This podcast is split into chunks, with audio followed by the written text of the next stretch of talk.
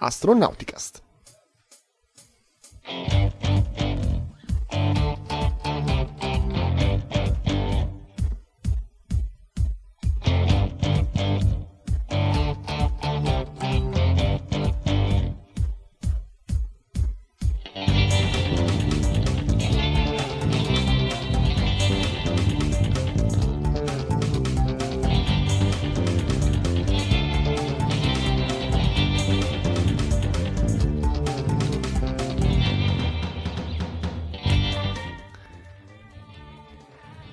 Astronauticast, stagione 15, triplo lustro, episodio 12. Questo è Astronauticast, il podcast di ISA, ah, l'Associazione Italiana per l'Astronautica e lo Spazio. Oggi è il 16 di dicembre 2021, io sono Michael Sacchi dagli Astronautica Studios di Monaco di Baviera e con me c'è un grande ritorno del presidentissimo dell'associazione, da quel di Darmstadt. Partiamo a salutare lui. Da Darmstadt c'è Marco. Ciao Mike, ciao Veronica, ciao Raffaele, ciao a tutti i nostri ascoltatori di questa sera da Marco Zambianchi da Darmstadt. Bentornato ai microfoni Marco, andiamo avanti da, uh, dalla Toscana, c'è Raffaele. Ciao, buonasera a tutti, benvenuti alla puntata numero 12. Numero 12 della 15, è sempre più in là il, la puntata in cui c'è un, un doppio numero, no? Queste banalità che si dicono ogni tanto. Arriverà alla 15-15. esatto, esatto. Uh, vero, vero. La, alla 1-1 la facevamo subito, invece adesso ci vuole quasi metà stagione. Da Verona, c'è Veronica. Ciao a tutti da Veronica da Verona. Tutto qua, non c'è niente. Eh sì. non mi viene altro, stasera sono cotta. Eh no. Eh, alla fine dell'anno insomma si fanno sentire le stanchezze e è quasi ora di una piccola pausa anche per noi, sia lavorativamente, si spera che tutti riusciamo più o meno a fare un po' di, di, di pausa, ma um, anche il podcast probabilmente come dicevamo la settimana scorsa si fermerà qualche giorno, um, ne parliamo poi alla fine. Ma cosa ci aspetta questa sera? Non parliamo della fine, parliamo dell'inizio di questa puntata. Abbiamo uh, qualche news di questa settimana e uh, le solite rubriche, tranne uh, Nonno Apollo che questa sera è in licenza. Abbiamo um, turisti non per caso orbitali sulla stazione spaziale e ovviamente parlando di stazione spaziale non può essere che il nostro Raffaele a, a informarci. Poi abbiamo Parker Solar Probe che ha toccato la, cor- la corona solare per una volta si parla di corona non um, nella, nella, maniera in cui siamo un po' tutti stanchi uh, di parlarne. E um, poi i test per uh, il paracadute di ExoMars che wow questa storia di paracadute mi fa sempre paura. Non so, non ho letto la notizia aspetto di sentirla da Marco per sapere se mi devo preoccupare oppure no. Poi rubriche e agenda e poi ci vediamo più avanti ma cominciamo a parlare, no? Cominciamo a parlare delle news uh, della settimana. Che cosa è successo? Che, come stanno i giapponesi sulla stazione spaziale? Tocca a me, i giapponesi sulla stazione spaziale, sì, stanno, stanno, benissimo, i giapponesi stanno bene anche se per la verità se ne vede soltanto uno eh, in giro per arrivare foto e filmati che si vedono in rete ed è eh, lui, il nostro giapponese preferito, Yasaku Maezawa, che ho, sopra- ho soprannominato Maizena, perché mi sono più facile ricordarlo. È lì sulla stazione spaziale che fa cose carine, insomma, se la gode alla grande, eh, fluttua, si fa i selfie fighi lui, impacchettato in mezzo ai, ai sacchetti uh, e le sue felpe, infatti lui ne parleremo un po' più avanti, c'è un po' di roba che ha portato su e um, sì, si sta divertendo, eccolo qui sgambetta e si diverte a gravità zero, insomma, è giusto che faccia così. E, mm, eh, si lava i denti, eccolo qui, lui è, mm, è, molto preso da questo suo viaggio, si sta divertendo molto. E insieme a lui c'è un uh, regista che presumo riprenderà um, le sue giornate a bordo della stazione spaziale. E non avevo nulla di particolare da dire su questa cosa, insomma, raccontare il suo viaggio alla fine si, si fa facile anche guardando un pochettino i suoi social, eh, i suoi account i filmati che rilascia su YouTube. Uh, però uh, volevo più improntarla sul fatto che ultimamente si è parlato parecchio di uh, turisti orbitali, astronauti, passeggeri spaziali, qual era la definizione che più si poteva uh, usare per, per, questo tipo di, di, nuovi viaggiatori dello spazio. Un pochettino mi stavo impellagando nella semantica del, del termine, insomma, chi è turista, chi è passeggero, anche perché non so se avete visto le foto dell'ultimo passeggero, quello più giovane che è andato a bordo del volo della, della Blue Origin del New Shepard ha fatto un po' di, di, polemica perché lui si è definito allo stesso livello di, dei, dei, degli astronauti di, della NASA. Eh, però mi stavo un pochettino impalagando in questa cosa e ho cercato soltanto di, far, di fare il punto su quello che sta facendo il turista orbitale adesso più, più famoso in orbita che è lui, Maezawa. Um, Uh, il turista orbitale è fondamentalmente una cosa a cui noi ci dovremmo abituare eh, in futuro, non solo per quello che sta succedendo adesso con i voli suborbitali eh, della Blue Origin, di Virgin o comunque quelli che saranno poi i voli che arri- arriveranno in, in futuro sia con SpaceX come è stato per la Inspiration 4 o comunque quelli che saranno poi i voli che ci saranno per Axiom sia con capsule che arriveranno sulla ISS sia poi con la stessa stazione dell'Axiom che verrà, verrà ehm, assemblata in futuro. E quindi non dobbiamo farci più di tanto scandalizzare dal fatto che ci siano turisti orbitali piuttosto che passeggeri definiti soltanto eh, come mh, dei, eh, degli occasionali dello spazio, ne vedremo sempre di più e vedremo anche eh, quello che faranno, ad esempio, sì, magari riusciranno a, ad avere un attimino il, il, il benestare dei loro, um, delle loro agenzie spaziali per mostrare un modulo piuttosto che un esperimento, anche questo può fare bene. E, però ci può anche essere che magari qualcuno ne approfitta, nel senso per pagarsi il viaggio, comunque per finanziarsi quella che è la sua vacanza spaziale, portarsi a bordo qualche felpa con qualche logo, ehm, riuscire a fare qualche sponsorizzazione anche un pochettino più palese, come qui vediamo lui si è portato il merchandising di Uber per fare uh, un, uh, un, po' di, di, di, pubblicità, insomma ci sta, ci dovremmo abituare, non dobbiamo farci scandalizzare da questa cosa, eh, perché dobbiamo anche poi leggere uh, tra le righe quello che è il, il, l'aspetto tecnico della cosa, ad esempio noi ne abbiamo approfittato sul, sul sito, sul nostro forum, siamo andati un attimino oltre a quello che poteva essere il, il, l'impatto visivo diciamo, che tutti possono avere su, su queste cose e approfittato per vedere uh, quello, che, uh, quello che possiamo sfruttare da questi filmati che ci propongono. E, per esempio ne abbiamo trovato uno che è quello che ha filmato lui eh, dal, da uno degli oblò di, di Zvezda eh, ci ha fatto vedere questo bellissimo time lapse della stazione spaziale um, e abbiamo visto che mh, ci sono alcuni dettagli che possono essere comunque carpiti eh, andando appunto al di là di quello che può essere soltanto lo shock iniziale di vedere il turista spaziale che si fa la foto con, con il cappellino di una, di, un, di, una, di una, compagnia di delivery. Questo mi è piaciuto molto perché si vede non solo eh, il movimento dei pannelli solari di Zvezda che si muovono, di, si muovono diversamente rispetto a quelli eh, della stazione spaziale, quelli grandi che sono sulla, sulla sezione americana della stazione. I pannelli russi si muovono un pochettino a scatti e quelli del lato USOS, del lato americano, hanno un movimento continuo che insegue il Sole. E poi si vede bene anche da questo filmato quello che è l'high beta angle. Noi ne parliamo spesso, però a volte è difficile farlo eh, visualizzare e si vede infatti qui il sole che arriva sotto l'orizzonte giusto per un attimo e poi riprende subito a salire e ci mostra che appunto l'E beta angle è un, è un periodo in cui la stazione orbitale è sempre ehm, o quasi sempre illuminata dai raggi del sole e quindi è una condizione un pochettino particolare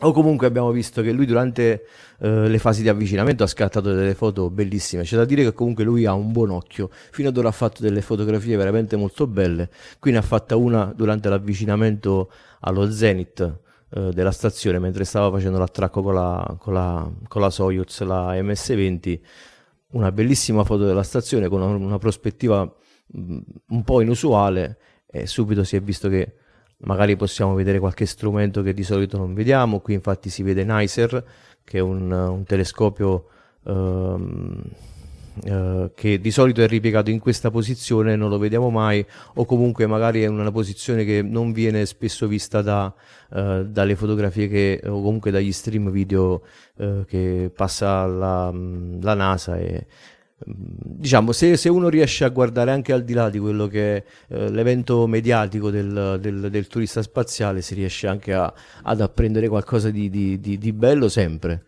Eh, niente, il mio intervento fondamentalmente era su questo, cioè portare l'attenzione non tanto su quello che è eh, il, il, turista spaziale in sé, ma su, su quello che comunque c'è dietro uh, ad una... Uh, ad un'impresa del genere comunque bisogna, bisogna comunque riconoscere a questo, a questo signore il fatto che si è sorbito un lancio su una Soyuz e dovrà fare un rientro su una Soyuz comunque non è una cosa da tutti insomma in chat credo che li vedo positivi in generale e, mm, e credo che Rim, Ribomboclat abbia mhm. un po' colto uno dei punti di questo aspetto del turismo spaziale. Dice ben venga il turismo spaziale, è comunque una pubblicità immensa e aumenta la curiosità di molti, quindi sì, se serve per aumentare la consapevolezza di quello che si sta facendo nello spazio e il nostro In questo momento di... sta facendo la pipì. Vediamo che nelle immagini, ve lo dico per chi ci sta ascoltando siamo consapevoli adesso. sì, sì, no, sì, è vero, ha ragione. È, è bello portare all'attenzione magari dei curiosi, magari a volte si vedono sempre le stesse cose, come si usa il bagno, come si lavano i denti. A noi che siamo appassionati di queste cose un pochettino diciamo che ci abbiamo fatto un pochettino l'abitudine, però può comunque portare chi è, chi è appassionato, comunque chi si sta avvicinando a questo mondo, eh, comunque può togliere delle curiosità. Però secondo me c'è da fare, questo adesso è, una, è, una, è un mio pensiero, eh, c'è differenza fra ad esempio lui che sta vivendo una, un'esperienza su una stazione spaziale che comunque è la ISS, ma comunque è ben diversa dall'esperienza che fa un...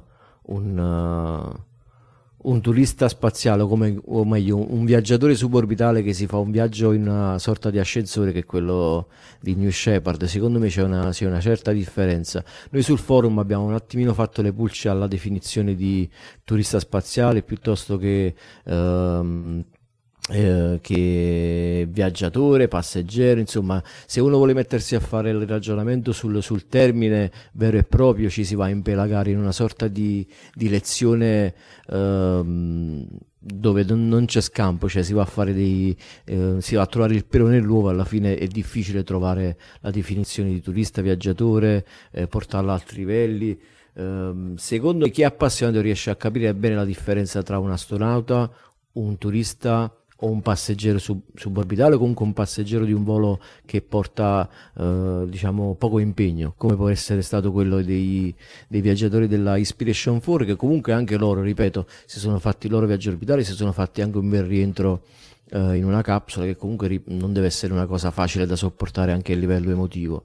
E poi prima dicevamo in pretrasmissione che comunque chi riesce a, finanziarsi, comunque chi riesce a trovare i fondi per fare un, un viaggio del genere, ehm, comunque ha bisogno sempre di, di riportare un, un utile a, a, a, sé o comunque alle compagnie che gli permettono un viaggio del genere. E come hanno fatto ad esempio, ehm, adesso non mi ricordo il nome del padrone della, della, del volo della Inspiration 4, ha venduto i suoi diritti alla a Netflix. Uh, Maezawa si è portato il regista che è questo ragazzo che vediamo qua.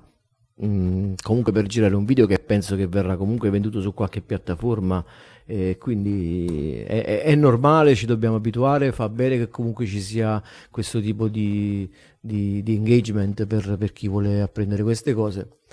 Mi, mi, stupisce più che altro il tipo di pubblicità semplice, insomma, quella lì alla Chef Tony che porta il prodotto becero sulla, sulla stazione, quella mi fa un pochettino fibrillare uh, personalmente, però se, se comunque c'è, c'è un, un'attenzione in più a quello che fanno, si riesce sempre comunque a trarre qualcosa di buono, ecco. Sì, poi immaginiamo se eh, quando la stazione spaziale sarà espansa eh, verranno aggiunti dei moduli in cui questo tipo di attività, anche pubblicitarie, possono essere fatte in isolamento rispetto ai laboratori scientifici che poi sono oggi il cuore della stazione spaziale. No? Nella nostra testa di appassionati vediamo questo luogo quasi come un tempio della scienza e quando viene violato, tra virgolette, dagli infedeli della, dei turisti no? che ci arrivano solo pagando, c'è una parte di noi che sente un dolore. Però la realtà è proprio quella che dicevi tu, eh, Raffaele, cioè che alla fine questa è la vera democratizzazione dello spazio e in realtà va cambiata un attimo la prospettiva perché se questo mercato si allarga significa che eh, c'è un interesse anche commerciale, questo porta anche a un interesse politico, questo porta all'espansione generale di questo settore che è un bene per tutti. Detto questo, secondo me come nel campo dell'aviazione non c'è nessun problema per chi ha abbastanza soldi dal comprarsi un biglietto semplicemente per volare in vacanza al comprarsi un volo su un MiG-29 lo si può fare, no? Vi fate una bella avventura su un mezzo da prestazioni straordinarie. Tra l'altro, della compagnia di Isaacman, che è il, eh, il, patron che si è comperato il biglietto per tutti e quattro i tizi dell'Inspiration 4. No? Lui, una delle sue attività è di avere questi, questa ditta che fornisce aggressor, che fornisce falsi nemici per l'addestramento delle truppe. Si può pagare, andarsi a fare un voletto sui suoi voli ad alta velocità, ma nessuno ad alte prestazioni, ma nessuno vi scambierà mai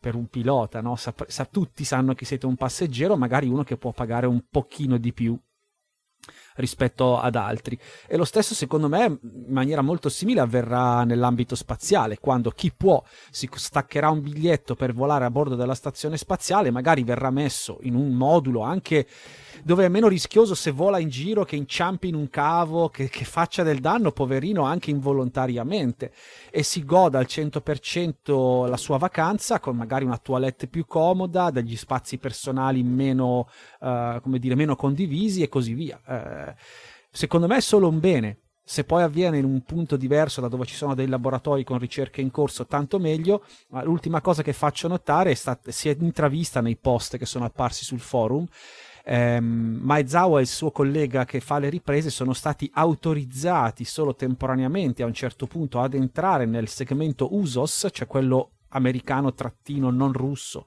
eh, della stazione per fare quella bella foto Raffaele che hai eh, mostrato tu quando sono tutti riuniti ma non possono andare lì di loro volontà, loro sono responsabilità della parte russa, fanno parte di un lancio russo, sono dei turisti, quindi sono autorizzati a stare solo nella parte russa come loro ambiente diciamo nominale in cui, in cui vivere e non, è, e non è un caso, proprio perché tutto il resto della stazione di fatto è un laboratorio con ricerche in corso. Hai fatto bene a ricordare, mi ero dimenticato di questo particolare, che appunto loro sono andati soltanto in un secondo momento, penso anche per farlo passare verso Kibo perché per forza doveva passare di là, quindi alla fine si è ritrovato a fare questo incontro. Però appunto una cosa che dicevi tu che, di, che volevo dire e mi ero dimenticato, eh, il viaggio comunque di questi turisti verrà appunto in delle zone, vo- potrebbe essere anche in alcuni moduli dedicati a queste cose, come si dice, come dicevi tu, magari la stazione Axiom avrà dei moduli fatti apposta per queste cose. Spero che in futuro si possa vedere anche una qualità maggiore nelle produzioni pubblicitarie. Eh, la pubblicità comunque di per sé può anche anche essere un, un ottimo mezzo artistico e quindi vedere anche una bella pubblicità spaziale o comunque un bel filmato, un bel film girato nello spazio può essere secondo me un, un qualcosa di, eh, di, di, più, un plus che mi, mi, aspetto e spero di vedere in futuro. Potrebbe essere una cosa davvero bella. Portare l'arte nello spazio è una cosa che finora è stata fatta in maniera non dico cheap, comunque eh, in maniera un pochettino più semplice, eh, portare qualche soldino in più e qualche ambientazione più costruita in orbita non sarebbe, non sarebbe male. Che, è, è, uno dei punti forti sempre toccato da Nespoli nelle sue conferenze, no? dicendo, beh, alla fine noi abbiamo lanciato verso la ISS dei militari e degli scienziati che accidentalmente erano anche artisti. Qualcuno salta fuori con delle particolari predisposizioni alla pittura, al racconto, quindi alla, alla, alla, a trasformare in un'antologia quello che ha visto, che ha vissuto. Immaginate di fare volare uno scrittore, un poeta, un, un, un, un pittore eh, in una missione di, magari di durata relativamente lunga e questo chiude il cerchio con Maezawa perché se ti ricordi Raffaele, lui sta volando ora su Soyuz, ma sono sicuro che l'avete già detto, ma mi scuso se mi ripeto co- concetti che avete già esposto in altre puntate, ma lui si era comprato o si è comprato il biglietto per fare un giro intorno alla Luna eh, a bordo di, di Starship quando questo potrà avvenire. E una delle sue idee era di portarsi appresso ehm, proprio dei, degli artisti, qualcuno con cui condividere il viaggio che fosse in grado di dare quel qualcosa a livello delle scienze umanistiche, vogliamo chiamarle così, che un astronauta non è in grado di dare, ma anche perché è lì a fare un altro mestiere, l'astronauta quello governativo. Poi magari capita lo stesso che fa un bellissimo time lapse, ma è un extra rispetto a un lavoro che è tutt'altra cosa.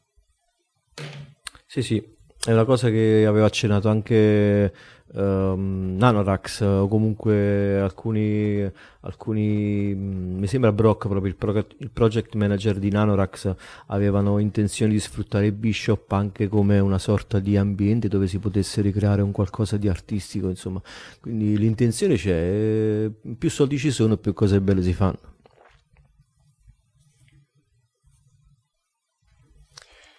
Eh, avete notato anche voi una, forse non l'ho seguito abbastanza da vicino, ma una sostanziale indifferenza di NASA eh, per quanto riguarda questa, attività? Sì, decisamente. Secondo me è sempre una mezza patata bollente fare una copertura o farsi coinvolgere da queste attività qui per NASA che, dove, dove è forse estremizzato l'altro lato, no? È tutto pubblico, è tutto chiaro, tutto trasparente, tutto aperto tutto diciamo molto non commerciale, ecco se si può dire così.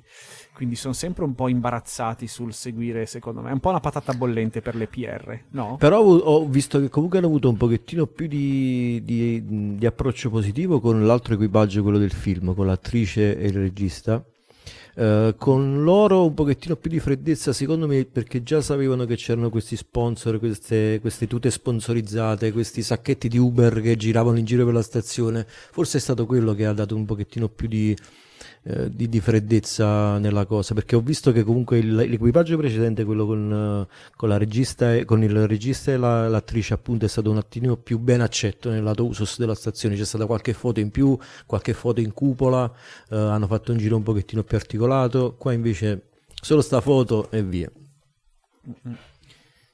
Ma, ma um, come dicevi tu però è un'occasione per vedere un po' di più il segmento russo, perché non, uh, non abbiamo così tante immagini in, uh, in, alta definizione, video, dettagli come il tour del bagno.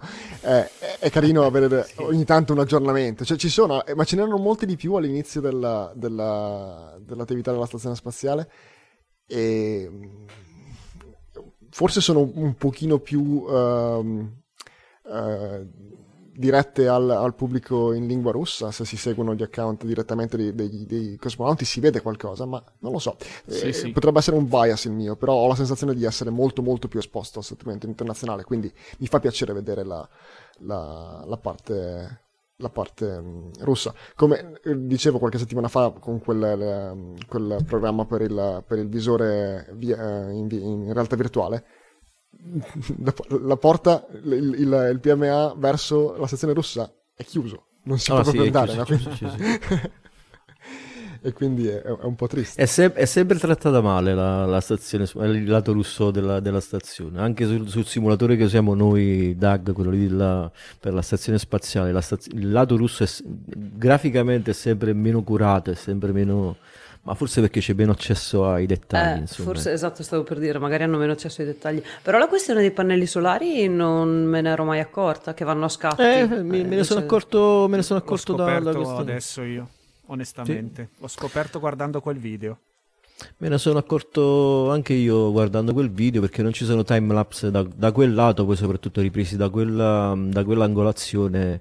Eh, è stato interessante. Cioè, bisogna avere un attimino l'occhio lungo, guardare oltre quella che non so come si dice, la quinta parete o la quarta parete. In gergo a volte si usa questo, questo termine. Se uno buca un attimino quella che è la sensazione iniziale, qualche dettaglio lo si tira fuori sempre. Mm-hmm. Quarta parete sì, è un termine da, da sitcom, no? quando, quando, parlano con Eh sì, quando, con quando con la sì, sì. sì, esatto. Quindi la terza, la terza, paratia, come si può dire in, in, in ambito... Eh, il quarto portellone. Il port- esatto, il portello. il quarto portello. Candidato titolo, candidato titolo. Tra, tra l'altro, ehm, ne parlavamo la settimana scorsa di quanto è eh, bello poter accedere a eh, informazioni così dettagliate quando abbiamo chiesto a un, a un controllore ETCO la storia del, del, del, del handover tra, tra, il segmento russo e il segmento americano ah, per, sì, sì, per il controllo dell'accesso. Sarebbe bello poter chiedere a qualcuno questa storia dei, dei pannelli solari che vanno a scatti. Magari la, la, la spiegazione è banale, eh, beh, così e basta. Però mi chiedo se, co- come mai non ci sia un, un, un meccanismo continuo. Uh, sarebbe bello poterlo chiedere, ma abbiamo, abbiamo un accesso molto uh, ridotto alla, alla, alla, parte russa, non soltanto per ragioni di lingua. Potremmo chiederlo all'Anatoli Zac, ma Anatoli Zac se non gli butti un centone sul tavolo non ti parla. Caccia, devi cacciare la lira. esatto, beh. Eh, sì, no, però eh, magari con, con Katia Pavlichenko facendo la domanda può... Ah, sì, sì, lei sì, può, sì, può, sì. Magari è una cosa che si può anche trovare semplicemente sapendolo cercare nella lingua giusta su, su Yandex, no? Yeah voi all'ascolto, se abbiamo dei, dei, nostri diciamo, amici che conoscono, capiscono la lingua russa e hanno voglia di darsi da fare per un popolo di curiosi, noi siamo qui, eh, se vi aspettiamo a braccia aperte, ovviamente. Ok, um, possiamo continuare con la uh, seconda news della serata che riguarda um, Parker Solar Probe, che è una sonda per uh, lo studio della nostra stella, di cui abbiamo parlato um, un po' di volte nel, nel, corso degli ultimi anni, perché periodicamente si trova a, a passare più vicino al Sole e, um, nel, nel, corso della sua missione, e, e quindi si, si, è trovata a essere menzionata da noi più volte. Fa diversi flyby per uh, cambiare la sua orbita e avvicinarsi sempre di più al Sole. È una uh, missione che è stata lanciata nel 2018, ma uh, ha una storia che viene da molto più lontano, praticamente uh, dagli albori di NASA. Già nel 1958 c'erano proposte per una missione di studio del nostro Sole fatta così. Non era stato possibile fino a molto, molto, molto recentemente avvicinarsi così tanto alla nostra stella per ovvie ragioni di materiali e costruzione. si tratta di un ambiente molto inospitale alla quals- non solo alla vita, ma a qualsiasi forma tecnologica ehm, è molto molto complicato avvicinarci. Eh, ma eh, con eh, l'avanzamento dei materiali eh, negli anni 2000 è diventato possibile concepire una missione come questa che eh, alla fine è diventata realtà nel 2018 e comincia adesso a, a dare i primi frutti. Allora, come dicevo, si, trattano, si tratta di um, numerosi flyby um, vicino al Sole e nell'aprile del, di quest'anno, aprile 2021, il 28 aprile del 2021 in particolare, è stato um, dichiarato recentemente, eh, analizzando i dati, che eh, Parker Solar Probe ha toccato la corona solare. Come dicevo, parliamo di corona per qualcosa di diverso ogni tanto. La corona solare è praticamente l'atmosfera del Sole se avete eh, un, un, parallelo tra, un, se vogliamo fare un paragone tra un pianeta e, un, e una stella, eh, possiamo trovare dei, dei punti di, uh, di um, similitudine con il fatto che entrambi hanno una superficie, che nel, per il Sole è la cromosfera, e è una, un ambiente attorno che eh, è eh, influenzato dalla gravità del, del pianeta o de, del corpo di cui stiamo parlando e eh, contiene degli elementi e quella è l'atmosfera. Il Sole ovviamente non ha un'atmosfera, ma ha, ha, ha questa um, eh, corona. La corona potete eh, ammirarla ad esempio durante un'eclissi solare anche dalla Terra, è possibile eh, vederla durante un, un'eclissi solare come, come in, questo, in, questo, caso. Allora, cosa è successo in particolare però il 28 aprile del 2021? Allora, come si parla della, della linea di Karman sulla, sull'atmosfera terrestre, c'è anche la questione su dove finisce la uh, corona e dove inizia lo spazio uh, del sistema solare al di fuori del Sole. È una uh, questione che è ancora abbastanza dibattuta, ma questo confine si chiama um, superficie critica di Alphen. Come è stata definita questa superficie, anche se non si, sa di preciso, non si sapeva di preciso uh, dove um, fosse, è la uh, superficie in cui la, la, la, distanza dal Sole in cui inizia il vento solare. fino a una certa distanza, questa, su, questa superficie critica, le particelle eh, cariche emesse dal Sole rimangono nella, nell'ambito di influenza magnetica e gravitazionale del Sole e rimangono all'interno della um, corona, quando per uh, casualità hanno una, un'energia tale da oltrepassare questa, so- questa soglia, vengono accelerate molto molto velocemente e diventano quello che chiamiamo vento solare, un flusso di particelle che eh, parte dalla nostra stella e eh, tra- viaggia per eh, l'intero sistema solare e interagisce con il campo magnetico dei vari pianeti e eh, magari ci mette anche fuori uso qualche, qualche, satellite ogni tanto. E quindi è una cosa molto interessante da studiare. No? Um, non, è, um, non, era chiaro ancora esattamente uh, li, la, il punto in cui uh, questa, questa, linea si, si pone e questa volta è stata misurata in maniera abbastanza chiara del 28 aprile del 2021 da uh, Parker Solar Probe. Um, la distanza a cui è stata misurata è stata di circa uh, eh, 18 raggi solari, che è, per darvi un'idea ho anche una grafica che lo mostra per chi ci sta guardando in video. È uh, 8 milioni di miglia, scusate il, il, numero uh, imperiale. Eh, questo è per, per, per, avere un'idea tra la, uh, la, la, posizione della Terra e la posizione del Sole. Si tratta di, di, una, un, di un, posto molto molto vicino uh, al Sole. Come, come, è stata rilevata questa, questa, cosa? È stata rilevata con un cambio uh, abbastanza drastico nel campo magnetico del, misurato dalla sonda e eh, dal, dalle particelle di vento solare che vengono osservate. All'interno di questa, di questa distanza sono uh, molto molto più lente e sono più... Um, si tratta di un ambiente diverso rispetto a quello, uh, a quello esterno che è possibile osservare normalmente da, dal resto del sistema solare.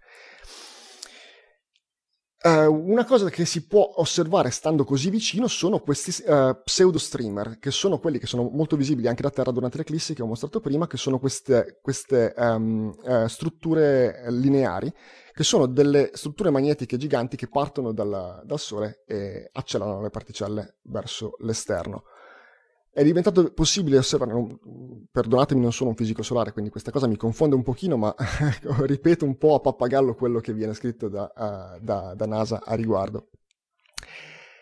Um, un'altra delle cose che invece eh, sono state sorprendenti in questo avvicinamento alla, alla, alla, nostra stella è la scoperta di eh, questi um, queste anse nel, uh, nel, nel, flusso di particelle solari che poi diventano il vento solare.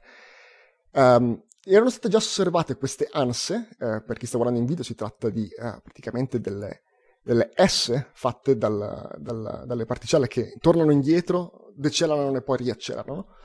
Erano state osservate per la prima volta da um, Ulysses, una sonda che aveva orbitato in so- in orbita quasi polare uh, attorno il, al, nostro, al, nostro, Sole e aveva osservato questa cosa sui poli. E era stata dichiarata come una cosa abbastanza misteriosa, probabilmente limitata ai poli, e pensavano che avesse un'interazione con la struttura del campo magnetico solare, che praticamente eh, ha le sue linee di campo di forza che eh, attraversano i, i poli, come, come, come, in quasi tutti i dipoli magnetici. Quello che però ho sorpreso è che avvicinandosi sono state cominciate a essere osservate al, um, anche alle latitudini diverse, a cui, um, alle inclinazioni diverse cui, in cui orbita Parker Solar Probe e è stato anche scoperto che, eh, qual è la causa di queste, di questi, di queste anse che si, vengono chiamate switchback. La causa è stata identificata nella superficie del Sole, quindi nella fotosfera dove ci sono queste, queste cellule, vengono chiamate, queste aree di uh, diversa um, temperatura che uh, creano dei moti convettivi che fanno dei disastri dal punto di vista magnetico, creando uh, linee di forza molto intense ma molto corte che um, periodicamente emettono eh, degli impulsi che eh, disturbano il flusso di particelle creando questi, questi switchbacks. È, allora, hanno capito da dove arrivano, ma non è chiaro perché succede. eh, ovviamente non sarò io a spiegarvelo perché non lo so, ma um, è, una delle cose che si spera che eh, verranno chiarite nella, nella, prosecuzione della missione in cui ci si avvicinerà ancora di più. Come eh, mostravo prima, questa è la distanza a cui è stato uh, dichiarato il contatto con la uh, corona solare la prima volta. Il, um, a oggi ci siamo già avvicinati molto di più rispetto ad allora, e, e siamo praticamente a questa distanza. L'ultimo, l'ultimo flyby ha portato la, la, sonda fino a questa distanza, ma abbiamo ancora praticamente metà della distanza che abbiamo percorso da, da aprile per avvicinarsi ancora di più. Quindi c'è la possibilità di scoprire ancora cose molto, uh, molto uh, eccitanti dal punto di vista della fisica solare, che è, è importante perché eh, abbiamo, abbiamo, un debito con il Sole. Eh, ci sono stati degli eventi fino alla, a, prima dell'età industriale in cui eh, è possibile eh, rilevarlo da, da uh, vari um, effetti ancora adesso osservabili su alcuni minerali di uh, forti eruzioni solari o forti cambiamenti uh, nella, nell'attività solare che se avvenissero oggi, dove abbiamo linee elettriche lunghe migliaia di migliaia di chilometri nella, nella, nel nostro pianeta, lungo tutto il nostro pianeta potrebbero causare un sacco di, di problemi dal punto di vista della, dell'approvvigionamento elettrico, del funzionamento di dispositivi elettronici.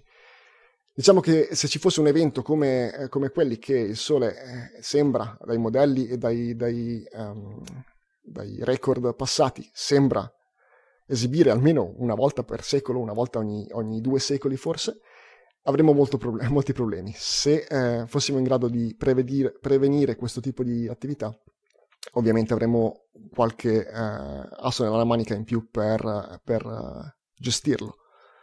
E a questo servono queste missioni come Parker Solar Probe, ma anche quelle che sono un pochino più uh, a, a, distanza, ma che osservano il Sole praticamente 24 ore su 24 come SOHO e uh, Stereo.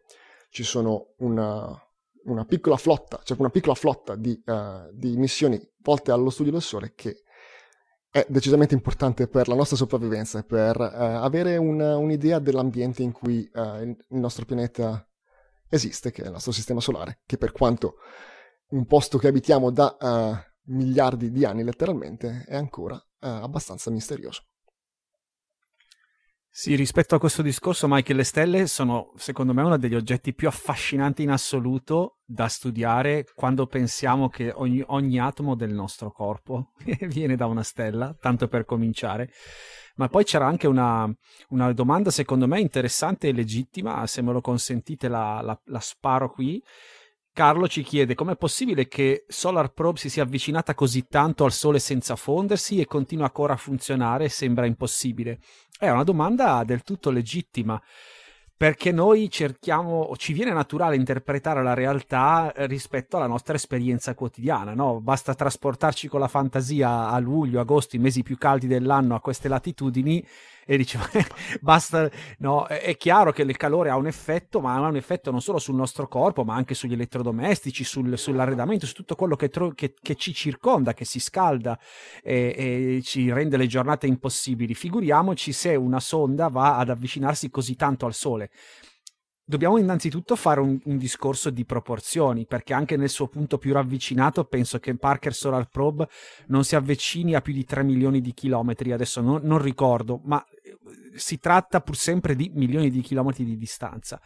La seconda considerazione da fare è che nello spazio non c'è atmosfera, anche se stavamo parlando con Mike di atmosfera solare, ma non aspettatevi un'atmosfera della stessa densità della nostra parliamo in questo caso di molecole distantissime tra loro e quindi il metodo di trasmissione del calore a cui noi siamo istintivamente abituati qui sulla Terra, che è quello della conduzione, perché l'aria conduce il calore al nostro corpo, alle cose, gli oggetti che tocchiamo conducono calore. Ecco, questa cosa nello spazio non è che non esista, ma è veramente limitata e forse uno dei tre mo- tra i tre modi di trasmissione del calore è quello meno efficace ma c'è ovviamente l'irraggiamento. E perché è meno efficiente esiste, esiste anche sulla stazione spaziale come effetto, tant'è che per potersi liberare del calore c'è bisogno di una serie di pannelli che sembrano pannelli fotovoltaici ma non lo sono, servono a lasciare circolare dell'ammoniaca che sostanzialmente irradia nello spazio attraverso la radiazione elettro- ehm, eh, infrarossa le, le, il calore che porta via dall'interno della stazione ma serve veramente relativamente poco per proteggere, mancando la conduzione, per proteggere quella sonda dagli effetti più nefasti della vicinanza al Sole. Lo, sembra semplice da dire, si sono passati anni a, a studiare un, uh, un, un, materiale adeguato a costruire uno schermo protettivo che viene costantemente rivolto verso il Sole. La stessa cosa che succederà a, ad altre sonde come quelle che si avvicinano a Mercurio, che, che sono sempre comunque molto vicine al Sole, ecco, hanno sempre un sunshield, cioè uno schermo solare, una sorta di tenda, di tendone, di materiali estremamente ricercati e performanti, dietro il quale sostanzialmente il satellite si rifugia per studiare fenomeni come quelli di cui ci parlava Michael, che sono di fatto interazioni con del campo magnetico, non serve che lo strumento sia indirizzato visivamente verso il Sole in qualche modo basta che sporga, no? che, che, che, riesca a, a, sentire l'ambiente intorno a sé, a misurare determinati parametri dell'ambiente intorno a sé, anche se questo avviene nascosto, riparato dietro allo scudo, eh, a, a, chiamiamolo antiradiazioni solari. Quindi c'è un grande studio dei materiali, c'è uno studio nel design della sonda eh, fatto apposta per eh, minimizzare la trasmissione del calore e per continuare a funzionare appunto nelle specifiche. Queste sono esattamente le stesse domande, tra l'altro, eh, Carlo, che si pongono eh, gli ingegneri che, che, vengono chiamati dagli scienziati che vogliono, loro, lo scienziato dice io voglio osservare il sole e voglio osservare questa roba qui del sole, queste caratteristiche pone questo problema all'ingegnere che si deve trovare un modo di creare un sensore che funzioni bene in mezzo a questa pioggia di radiazioni, di particelle cariche, che continui a funzionare riparato a sufficienza dal calore solare e quindi si deve pure inventare il materiale che faccia questa, questo schermo, che faccia da schermo è bellissimo perché questo, in questo momento che avviene lo scambio tra le varie discipline ed è proprio a causa del, delle domande rompiscatole che fanno gli, gli scienziati, gli studiosi che vogliono scoprire di più, che si tirano fuori cose dalle scienze dei materiali che poi magari più avanti hanno le famose ricadute in ambito, che ne so, dell'isolamento termico qui sulla Terra, perché devono performare così bene in un ambiente tanto estremo, poi possono performare non sempre, ma a volte ancora meglio in un ambito trasportato qui, qui da noi. Quindi ottima domanda e la risposta è, è complicato, ma ce la fanno perché è stata progettata in modo tale da contrastare efficacemente le forze che sono in quel punto lì, che non sono quelle a cui siamo abituati noi qui sulla Terra, sono diverse. C'erano altre domande, dicevi che ce n'erano alcune? Eh, No, beh, questa è quella che mi ha, che mi ha colpito di più, devo dire. Um... C'è sempre da, da, Twitch, chiedono quali potrebbero essere le precauzioni da prendere per un evento del genere. Del genere intendeva quando tu parlavi delle eruzioni solari al, mon- al giorno d'oggi, insomma, con comuni- telecomunicazioni. Secondo me, niente. Spegnere tutto, credo. Sì, prima che arrivi, possibilmente.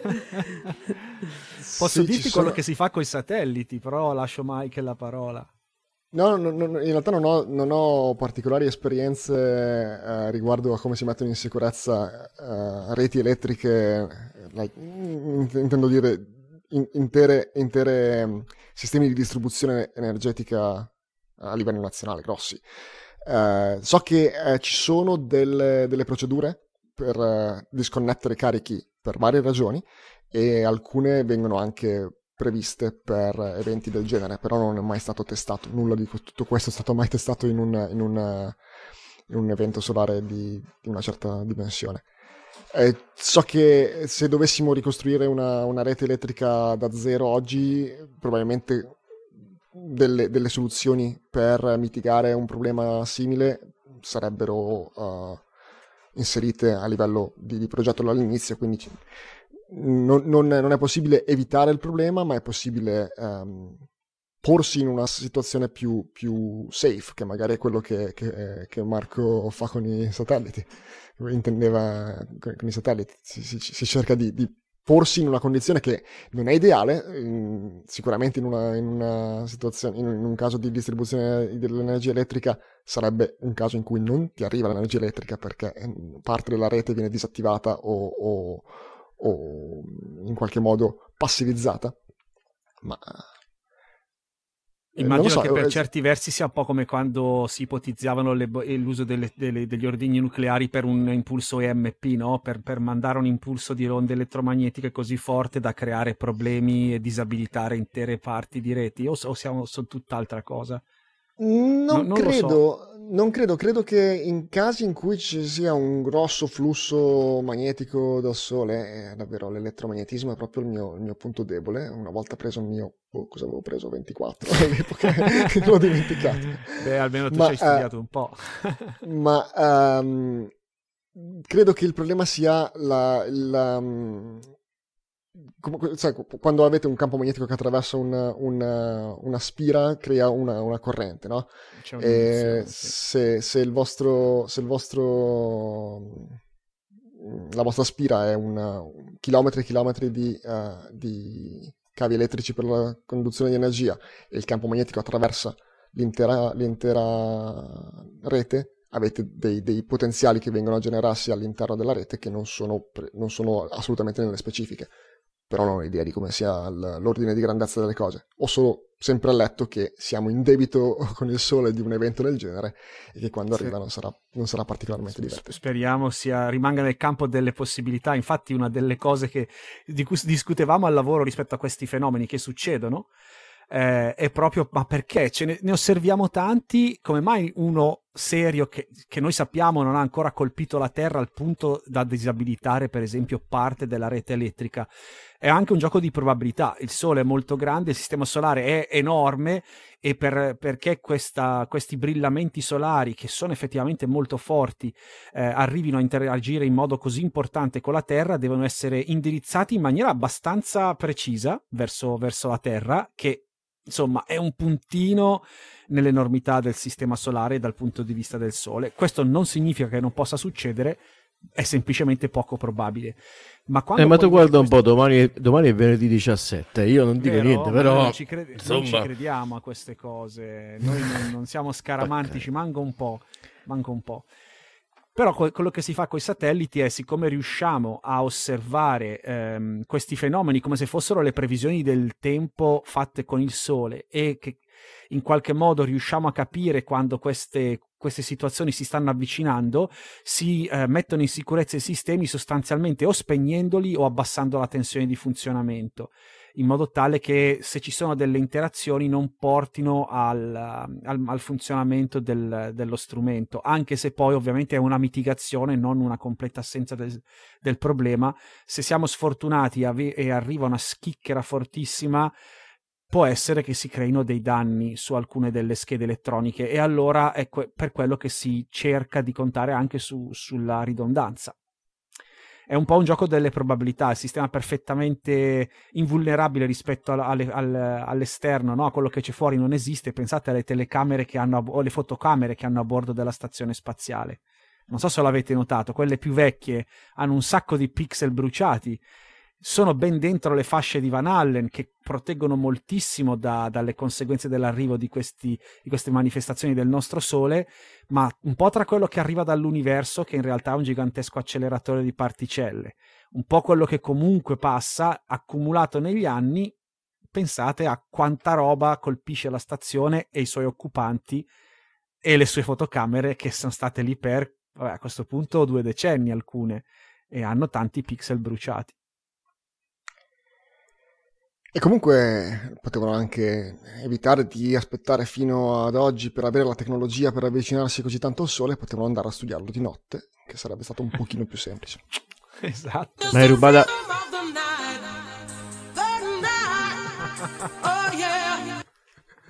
Mi hai rubato la battuta, maledetto! Però volevo approfittare di, questo, di, questo, di, questo, di questa cosa per dire: il viaggio su Marte, la difficoltà più grande si diceva sul forum che forse non è quella tecno- cioè, può essere sicuramente quella la difficoltà più grande di arrivarci con dei mezzi, però è la schermatura del, del, dell'equipaggio dal, dalle radiazioni solari quella che è la difficoltà forse al momento che non ha nessun tipo di soluzione tecnologica.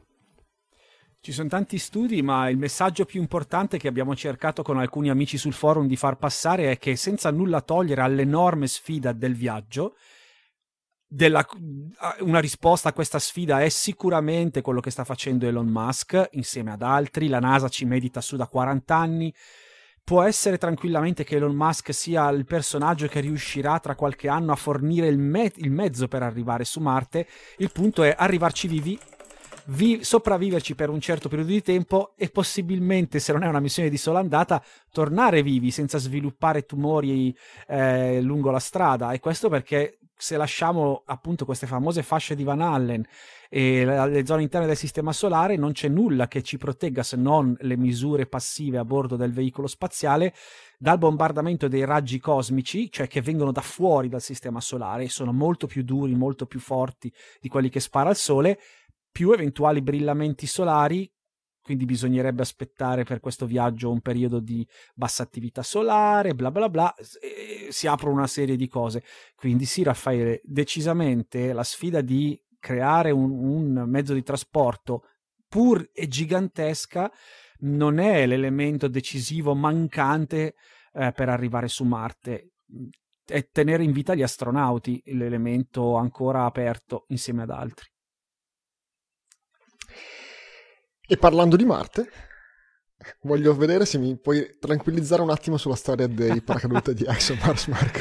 Ma vuoi che ti faccia delle promesse?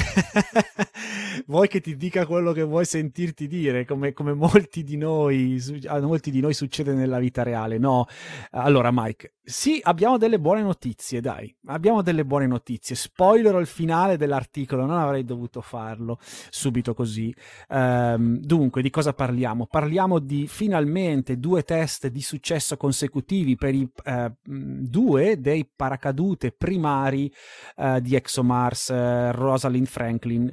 vi ricordo che Rosalind Franklin è il primo rover che l'Agenzia Spaziale Europea ha intenzione di inviare verso Marte con un lancio che ha oggi è previsto nell'estate del 2022 e ci sono stati vari problemi eh, che hanno causato due anni di ritardo anche per aspettare nuovamente il posizionamento di Marte in una zona favorevole per diciamo così il biliardo orbitale. E, ma quello che, quello che aveva lasciato e che onestamente anche a me Mike lascia veramente un, sempre un po' di ansia sono le cattive prestazioni eh, che i paracadute di test che erano stati provati da ESA fino a, praticamente al 2020 incluso avevano mostrato durante le prove. In qualche modo avevano fallito eh, diciamo sbilanciandosi e sbrinde, sbrandellandosi sbrindellandosi cos'è l'italiano corretto?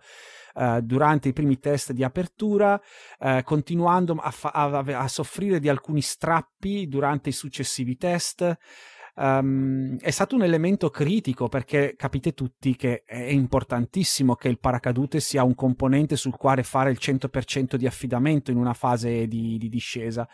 E in particolare se poi a scendere è un payload così importante anche dal punto di vista della massa come, um, come ExoMars 2022 o Rosalind Franklin se volete Tant'è che per rallentare questo trenino, che è composto non solo dal rover ma da Kazachok, che è la piattaforma costruita dai russi sulla quale siederà il, il rover nel momento in cui atterra su Marte e che poi avrà una, una sua dotazione di strumenti scientifici che resteranno ovviamente fermi sul luogo di atterraggio, eh, per, per, portarli a terra eh, o su Marte in maniera corretta servono di fatto quattro paracadute. Um, quando Rosalind Franklin entrerà in atmosfera marziana si aprirà un, un paracadute guida, il primo, eh, che piano piano trascinerà fuori il, il, primo stadio del primario, cioè immaginate un paracadute più importante, più grande, che darà una, una frenata importante eh, e verrà estratto da questo primo paracadute guida. Una volta che il primario avrà esaurito il suo compito, un secondo paracadute guida interverrà e dopo alcuni secondi dalla sua apertura tra- trascinerà fuori dalla sua sacca il secondario cioè il secondo stadio, se così vogliamo chiamarlo, del rallentamento, che questa volta sarà un enorme eh, calotta di 35 metri di diametro che dovrà rallentare di fatto eh, Kasachok e il suo rover eh, trasportato Rosalind Franklin fino alla superficie. E il primario ha dato problemi fino alla, al giugno del 2020, quando finalmente, f- scusate, giugno del 2021, quando finalmente è avvenuta l'apertura corretta di questo paracadute. Ehm, questo, tra l'altro, è stato il primo successo completamente senza problemi da parte dei paracadute di ExoMars e il primario che è stato utilizzato è arrivato dalla, da un'azienda americana, la Airborne Systems, che ha realizzato anche per NASA una serie di paracadute già arrivati su Marte e che quindi se vogliamo nel panorama delle aziende che lavorano a questo grande progetto del sistema di paracaduti di ExoMars è quella che ha portato forse più esperienza. Tra l'altro va detto che, e lo vedremo anche in chiusura di commento di questo articolo, che anche NASA ci ha messo di suo quando ha visto che ESA comunque aveva un po' di problemi a trovare la quadra o la tonda, in questo caso, eh, o, la, o, la, semisfera sui suoi paracadute, eh, ha offerto la sua disponibilità e in particolare ha offerto le infrastrutture del Jet Propulsion Laboratory, dove NASA già um, fa il, la qualifica dei suoi paracadute o ha fatto la qualifica di tutti i suoi paracadute destinati a rallentare gli atterraggi delle sue sonde su Marte e questa, questa, offerta è stata accettata anche perché eh, ovviamente quando si fanno questi test non si guarda semplicemente se a un certo punto il carico inerte che viene rallentato dal paracadute arriva a terra, a terra o meno, eh. si fa qualcosa di più complesso. Come si vede bene nelle immagini, se ci state seguendo in diretta, ci sono delle telecamere ad alta velocità che riprendono minuziosamente ogni dettaglio di come sia i paracadute guida sia poi il paracadute principale si dispiega sfilandosi da una sorta di zaino di borsone in cui è contenuto ogni singolo aspetto, ogni singola mossa di questo dispiegamento è studiata e calcolata a tavolino. Il modo in cui il paracadute viene piegato per essere riposto in questa borsa è studiato in modo da guidarne l'apertura. E poi ci sono tanti altri trucchi, come per esempio il rilascio ehm, che si vede molto bene anche sull'atterraggio di alcune capsule. Eh, visto che ne abbiamo parlato per striscio prima con Raffaele, si è visto secondo me molto bene nell'ultimo volo della New Shepard. Questi grossi, queste grosse calotte che non si aprono aprono all'improvviso tutte insieme, raccogliendo una marea di, di aria e rischiando l'esplosione, rischiando la, la, lo strappo, ma si aprono in maniera calibrata, piano piano, e ci sono dei cordini messi in modo particolare per gestire questa fase di espansione graduale. Ecco, tutti questi dettagli vengono ripresi al rallentatore proprio perché in caso di rottura si vuole capire cosa l'ha causata, da dove è partita e da lì decidere se c'è bisogno di un ridisegno della struttura dei cordini, dell'aggiunta di rinforzi particolari in alcuni punti, insomma un, un, enorme lavoro che capite gli americani ora sanno fare molto bene perché hanno avuto molte iterazioni, lo hanno fatto molte volte grazie al numero di sonde di, tra l'altro di massa sempre più importante che sono state inviate verso Marte e capite allo stesso momento che anche all'ESA questa esperienza manca, essendo ExoMars la prima. L'industria europea manca di un'esperienza di questo tipo, ma non mancano le aziende in grado di costruire dei paracadute, che infatti ci portano agli esperimenti di successo di cui parlavamo. Sono stati infatti creati due modelli identici, visti molto bene nel, nel, filmato che è stato mandato poco fa. Uno è stato costruito ancora dall'azienda americana Airborne System e eh, l'altro invece è stato costruito dall'italianissima Ares Cosmo, che è una ditta di Aprilia che è fornitore dell'esercito, delle forze armate, e, e fornitore di sistemi di paracadute insieme ad altri elementi del sistema difesa.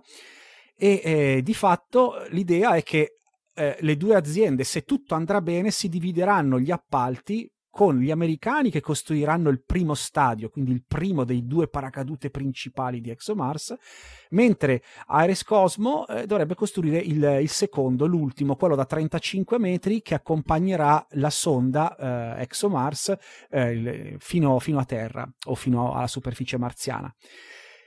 Da cosa dipende eh, questo, questa decisione? Se questa assegnazione degli appalti verrà eh, confermata. Dipenderà dai prossimi, dai prossimi test.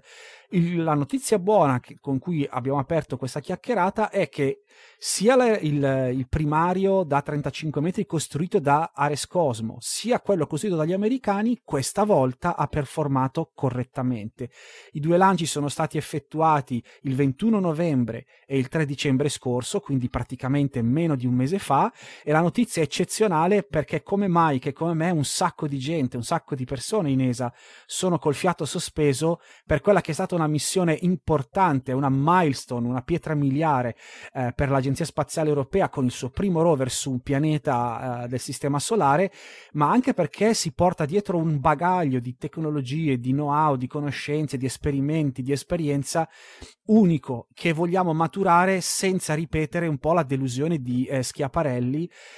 Questa volta sapete, ricorderete forse non per un malfunzionamento del paracadute, ma per una diversa situazione col sistema inerziale che aveva a bordo, con un problema ai computer di bordo, su Marte ci è arrivato, ci è arrivato solo leggermente più veloce del previsto e si è schiantato, cosa che tutti ci auguriamo non succeda invece in questo caso. Quindi importantissimo aver messo in cascina questi due risultati che hanno sostanzialmente validato il design, design che arriva dal Regno Unito, eh, vi dicevo che questa è una, una, di quelle missioni che davvero mostra, più forse di altre, una collaborazione gigantesca tra vari, varie aziende, varie realtà dell'aerospazio europeo. Eh, perché proprio nell'articolo di ESA che sto finendo di, di adattare e di commentare per Astronaut News uscirà nei prossimi giorni, ci viene fatto l'elenco di tutte le realtà che hanno fino ad oggi partecipato, dei due che vi ho già accennato, l'azienda eh, eh, americana ed europea che hanno materialmente costruito eh, i due paracadute, lo hanno fatto su un progetto di Vorticity, che è un'azienda della, del Regno Unito che ha appunto curato il design e l'analisi delle prestazioni richieste dai paracadute. Ed è non è il nome del prossimo rover.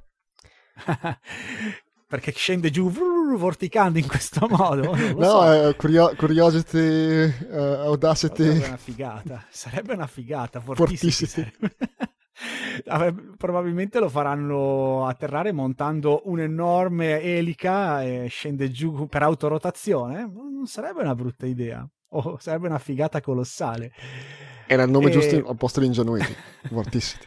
Vero, vero. Peraltro in italiano Ingenuity è una cosa che è un super false friend, non, non, funziona proprio in italiano, non trovate? Non che debba funzionare in italiano, ma tra i tanti nomi è uno di quelli che proprio nella testa degli italiani fa il click sbagliato, che non è ingenuità. Ma no? solo, solo, i più ingenui fanno quell'errore lì. esatto. Poi, come vi accennavo, alle realtà europee c'è di mezzo, diciamo, come capo commesse abbiamo di mezzo realtà gigantesche come Thales Alenia Space Italia, Thales Alenia Space Francia, eh, c'è l'ESA che fa il coordinamento di tutto il progetto, ma la NASA che con ESA po- collabora da sempre in maniera estremamente proficua, si è generosamente proposta per dare una mano a risolvere probabilmente quei piccoli dettagli che però a questo livello di prestazioni possono creare enormi problemi che ESA non era riuscita ancora a, a districare per, per, la, per diciamo, la, costruzione del paracadute di, di ExoMars. Vi accennavo a questa decisione finale. Arriverà in seguito alle nuove prove che verranno fatte nel corso, diciamo, dei primi mesi del 2022, proprio quelle finali. E a questo punto mi auguro ovviamente per il bene di tutti che l'assegnazione avvenga come previsto, un ultimo cenno in chiusura lo do uh, a quelle che sono le difficoltà di fare un test per un sistema del genere. Come, come si può uh, testare efficacemente a terra un paracadute destinato a performare bene in una situazione ambientale totalmente diversa? Perché l'atmosfera marziana è estremamente rarefatta, se non ricordo male è un centesimo rispetto, di densità rispetto a quella terrestre e quindi diciamo che se un paracadute funziona bene qui sulla Terra non necessariamente funziona bene su Marte. Si devono andare a cercare quelle condizioni seppure qui sulla Terra, che sono più simili all'ambiente marziano, allora si prendono questi, immaginate che si prendono questi, questi borsoni che contengono i paracadute e tutta l'elettronica, le telecamere, i sensori che servono a riprendere l'esperimento, il test, si portano nella stratosfera con un pallone un po' più grande di quelli che lanciavamo noi eh, per il progetto di stratosfera, ma non va molto più in alto perché arrivano a 29.000 metri e a quel punto o il pallone scoppia oppure viene tagliato il cavo, il paracadute, eh, i, paracadute cominciano a, a, scendere e si provano i vari movimenti del sistema di estrazione si studia l'apertura della, della calotta e così via. Um, lanciare un pallone però che porta su il peso di tutto questo sistema non è semplice. Sono palloni estremamente grandi che, che per, a causa delle loro dimensioni o, offrono a loro volta una serie di sfide. Per esempio, lì non è possibile lanciare un pallone del genere in qualsiasi condizione di tempo non deve fare troppo freddo, non deve piovere, non ci devono essere venti in quota troppo elevati perché potrebbero inficiare la, diciamo, le, le, condizioni dell'esperimento, se non addirittura rovinare il momento dell'apertura.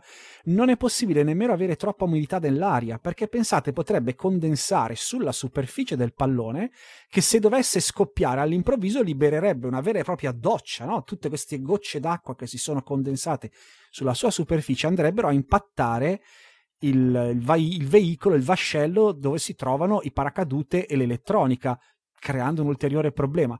Questo cosa significa? Che i, diciamo, i momenti in cui è possibile lanciare e i luoghi da cui è possibile lanciare sono pochi e sono un problema logistico. Quindi vedete che non c'è nulla di scontato, nemmeno gli esperimenti, soprattutto i test, perché devono essere credibili, rappresentativi e se fanno emergere qualcosa non deve essere colpa delle condizioni meteorologiche. Dobbiamo essere sicuri che sia un vero difetto del paracadute. Quindi roba che a me affascina un sacco e non vorrei mai trovarmi nei panni di quello che mette la firmetta, eh, Mike, sul, sul, sulla cosa fi- sul rapporto finale. Ragazzi, siamo pronti, abbiamo provato tutto, siamo sicuri al 100%. Perché il giorno, altro che sette minuti di terrore, quelli della NASA li hanno romanzati molto eh, questi sette minuti lo fanno ormai, anche se nella mia mente è quasi sicuro che, che i veicoli di NASA ce la facciano per questa esperienza enorme ormai che hanno. Ma io credo che quei 7-8 minuti di terrore in ESA se li, ce li viviamo tutti se il prossimo, cioè, quando, quando, poi ExoMars arriverà, arriverà, a destinazione e dobbiamo sapere se tutti questi anni di sofferenza, di prove, di rinvii, di patemi hanno portato a, a un successo oppure no. Quindi buone notizie per ora Mike, ma ci sono altri test in arrivo dicono che ormai da... continuiamo a mettere i messaggi di ribombo stasera. Eh, dicono che eh, ormai ragionano solo su che messaggi infilare nei paracadute eh, il problema sarà se il giorno dell'arrivo di ExoMars eh, di Rosalind Franklin il paracadute dirà o no all'interno in quel caso. È il momento di preoccuparci. Sì sì. Beh se lo possono permettere loro ormai di andare in scioltezza così, no? Ci nascondono i, i messaggini. C'è una, c'è una, domanda da Luis Del Rico eh, che chiede perché non continuare con il sistema degli airbag? Ma io avevo letto che è proprio una questione di masse. Eh, se vai a mm. vedere la massa di, um, di Spirit e Opportunity, che sono scesi nel 2003, se non sbaglio, e 2004, um, con il sistema degli airbag erano piccoli e sto mettendo delle grosse virgolette ma di fatto ehm, si è ritenuto che il, questo sistema tra i, comunque le vibrazioni che, che, causava l'atterraggio, il fatto che la massa dei rover continua ad aumentare, non era più sufficiente a garantire un, un atterraggio sicuro su Marte. Infatti hanno lasciato una cosa consolidata e passiva come quella degli airbag, una tecnologia credo super consolidata anche qui sulla Terra, per una roba che quando è andata per la prima volta su Marte, anche lì io non volevo essere il tizio che ha firmato il documento tutto a posto con questa gru che sta in equilibrio su Marte, eh, in, in, overing sopra la superficie con razzi, quattro razzi che se uno non funziona ci deve essere ridondante, se no si sbilancia tutto una roba complicatissima che non hanno fatto perché l'ingegnere si è fatto dei pipponi mentali assurdi, ma perché era l'unico che con queste masse in gioco, con questi pesi in gioco, era ritenuto sufficiente a garantire un atterraggio molto morbido dei rover sulla superficie marziana. Bene, questo... Uh, oh no, abbiamo ancora le news della settimana in breve. C'è qualcosa di cui vogliamo dire due cose velocissime? Beh, direi che forse vale la pena solo dire che al James Webb hanno fatto benzina, eh, già forse era la settimana scorsa che l'hanno infilato in cima al razzo, hanno rimandato di un altro paio di giorni per l'ennesimo micro problema, porca miseria, sui sistemi di terra dai che ci siamo, che ci fanno il regalo parte la Natale. vigilia. Parte la vigilia, dai che parte la vigilia. Parte, parte. Parte, parte. Dai, speriamo di sì perché anche questa qua è stata una di quelle odissee per arrivare al lancio. Poi leggo. Eh, leggo che per la missione eh, OFT2 verrà usata una Starliner CS100 nuova. Non so Sì. chi- se l'avete. No, Per nuova quella Per destinata restare in tema di pipponi che non finiscono mai. Ah, quella che era destinata alla OFT2 fondamentalmente l'hanno scalata alla OFT la, la prossima OFT però non ancora hanno rilasciato nessun dettaglio su quello che è stato il problema dell'ossidazione dei, mh, delle valvole. Hanno detto soltanto Ah, ne utilizzeremo una nuova. Sì. Ok. ne utilizzeranno una nuova di pacca però non Sì, so che qualche settimana fa c'era il, ehm, la diatri- no, la diatriba, il dubbio, mm, ne useranno una nuova, riusciranno a mettere a posto le valvole alla fi- e avevano detto no, no, teniamo questa e risolviamo il problema, poi alla fine invece si vede che hanno preferito giustamente. Questa volta l'omino della firma ha detto io non Esatto. firmo sta cosa, io questa cosa non la firmo.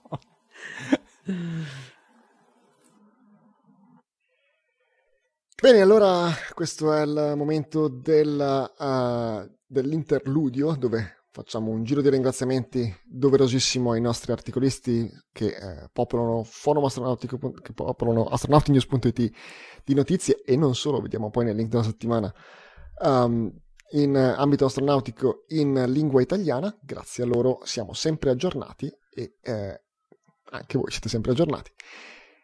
Il modo per aiutarci, invece, ci sono sempre dei modi per aiutarci. Il primo, il più semplice, è quello di diffondere quello che facciamo, esporre accidentalmente i vostri amici no, ai nos- i vostri amici ai nostri contenuti, anche il contrario se volete, ma non è obbligatorio. um, non so come l'ho detto all'inizio. E in generale, facendoci conoscere a qualcuno che non ci conosce ancora, eh, fate il nostro gioco e, e aiutate l'associazione ISA a fare quello che vuole fare, ovvero rendere l'astronautica in lingua italiana facile e ehm, diffusa. Ci sono vari modi per dirlo. E poi c'è l'altro modo che è quello di donarci eh, qualcosa per mantenere la, la, nostra infrastruttura, il nostro podcast, il microfono nuovo di Marco, eh, che, che, suona benissimo, l'avete sentito. E il... Um, ecco, che, che se massaggia il microfono. Ma eh, il modo migliore al momento è di andare su astronautinews.it, eh, su astronauticast.it e su isa.it e cercare i vari bottoncini gialli di PayPal che sono quello eh, che al momento vi permette di fare una donazione eh, una tantum o credo ancora sia possibile avere un, una donazione ricorrente. Quello che non è ancora ehm, eh, come era una volta sono le tessere associative che essendo la fine dell'anno Marco magari adesso ci racconta, aveva detto che l'avrebbe sì, fatto. Sì. Abbiamo lo spiegone, abbiamo lo spiegone di tre secondi. Dunque, sì, eh, come sapete nel corso del 2021 abbiamo fatto uno sforzo gigante per sistemare il nostro assetto burocratico. Ci siamo trasformati in una APS, in un ente del terzo settore, un'associazione di promozione sociale e come tale abbiamo un po' rivoluzionato anche il modo in cui i nostri amici ci possono sostenere.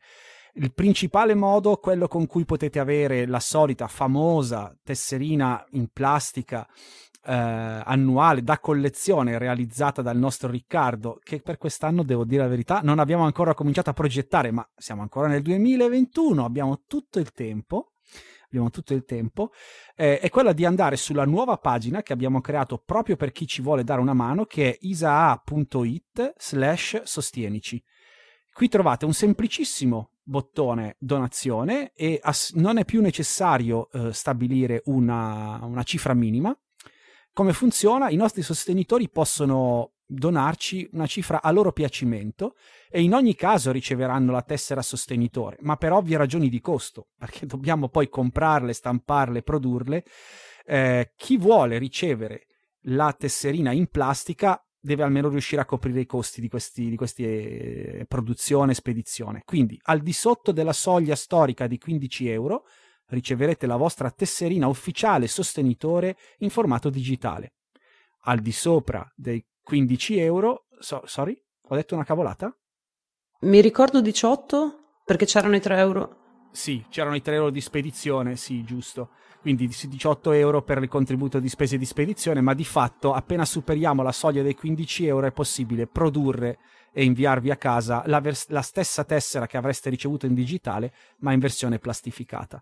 Quindi siamo tutti donatori, siete tutti sostenitori, a prescindere da quanto, l'unica differenza è che al di sopra di quella soglia ci sentiamo di dirvi un grazie particolare inviandovi a casa la tesserina plastificata come, come omaggio. E, e, questo è il più grande dei, dei cambiamenti per quello che riguarda l'assetto sociale, il grosso cambiamento è che il socio in quanto tale diventa un vero e proprio divulgatore e c'è tutta un'altra strada. Quindi per tutti voi, per tutti voi che ci avete dato una mano con, ascoltando il podcast, mandando le vostre donazioni ricorrenti, le vostre donazioni una tantum, eccetera, eh, la strada maestra è quello del diventare un sostenitore. E quella è la pagina www.isa.it slash sostienici.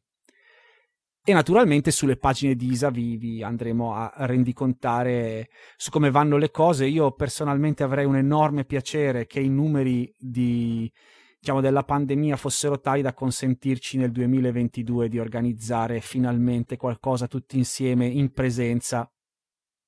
Vedremo, ragazzi, è impossibile fare previsioni. Eh, anche perché per fare cose in presenza servono o serviranno probabilmente strutture adeguate con distanziamenti adeguati quindi o puntiamo a mesi estivi in cui possiamo fare tutto all'aperto, dove si spera non sarà un problema restare, eh, oppure dovremmo un po' sperarci. Questa è una, è una mia speranza mh, mm, enorme, vediamo come, come si può fare. Per tutto il resto c'è quello che Mike ci ha così bene spiegato poco fa. Molto bene, allora sarebbe questo il momento delle storie di nonno Apollo, ma questa sera eh, dobbiamo passare oltre.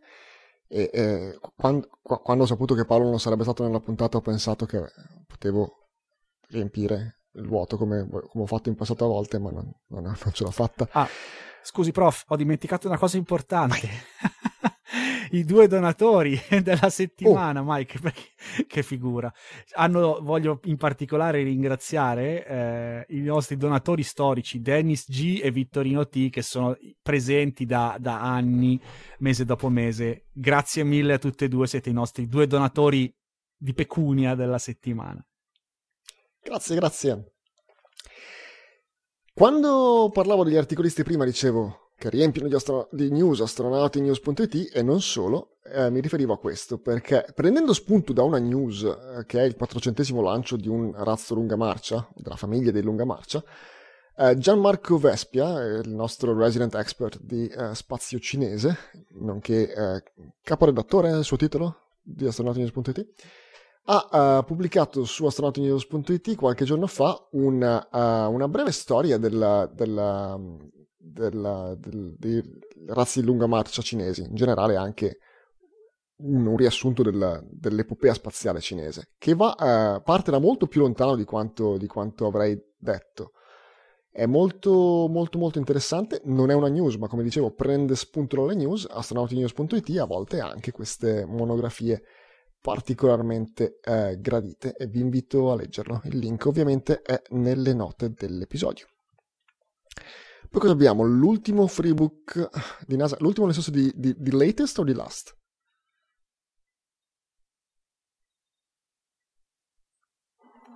Mi sa che sei mutato, Raffa. Sei mutato. No, l'ultimo, nel senso che l'ultimo che, che è stato pubblicato, quindi è il latest? Sì. Allora ci ho azzeccato 50 e 50 l'ho presa. Bene. Uh, uh, l'ultimo ebook free di NASA io di solito li consiglio tutti, sono bellissimi, uno più bello dell'altro. Questo l'ha sgamato Gianmarco Vespia, il nostro caporedattore che si occupa anche di fare il riassunto delle missioni robotiche in giro per, la, per, il sistema solare e questo libro appunto parla di 50 anni di esplorazione del sistema solare uh, da parte di NASA, un bel libro, non ho ancora iniziato a leggerlo ma mi sembra molto molto interessante. Poi per prepararci uh, psicologicamente alla vigilia, uh, cosa abbiamo?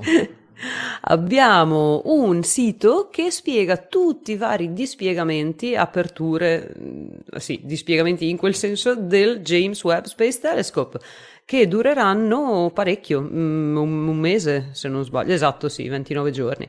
E mm, in questo sito su in alto ci sono le varie figurine che vi mostrano i passi dei, appunto, di questi vari dispiegamenti di cosa succede prima, cosa succede dopo e ci sono i video uh, dov'è, dov'è, dov'è, dov'è? Explore deployments No, ok, adesso non lo trovo, ma c'era il video, perché da cellulare l'ho visto, di, di cosa succede, cioè come sarà, eccolo qui, video, this deployment step, e per ogni step vi fanno vedere eh, appunto che cosa succederà. Molto interessante, non ci so, sono qui che eh, sono due settimane che sto cercando gli orari esatti, minuti, secondi dal lancio, ovviamente adesso il lancio è stato spostato, quindi eh, non possono darmi il tal giorno alle succederà questo, ma almeno un T più qualcosa dal, dal, lancio o dal rilascio del James Webb, ma non li sto trovando. Sto invece trovando tipo più, a più tre giorni succede questo, a più una settimana succede questo.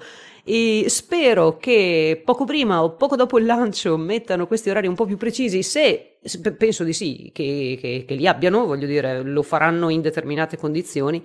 Uh, magari non hanno l'orario esatto al secondo, ecco, questo non lo so. Comunque, nel caso, poi li metterò in agenda, quindi vi troverete l'agenda zeppa per un mese a fila del. Adesso per dieci giorni il James Webb dispiegherà le, i pallet. E, e uno, uno, degli step, visto che ci siamo, prendo ancora un pochino di tempo, che mi ha entusiasmato di più e che non sapevo funzionasse così, è proprio il la messa in tensione dello strato dello scudo solare.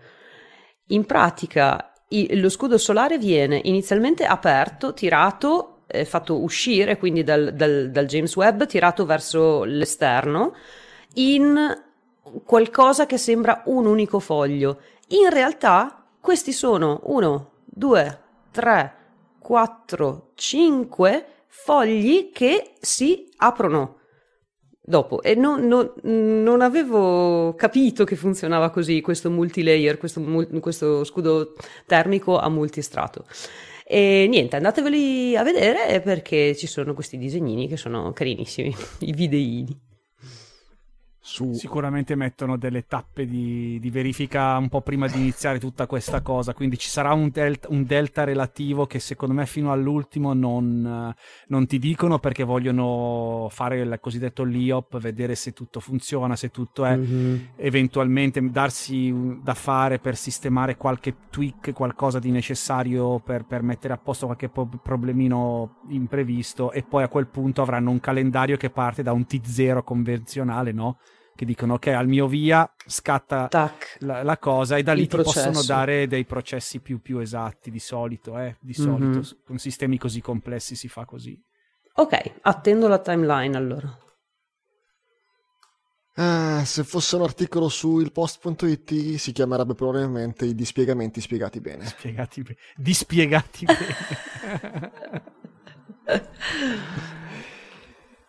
E non ci sono gli orari al secondo dei dispiegamenti di James eh, Webb, ma ci sono altre cose sul nostro uh, calendario Astronautica Agenda.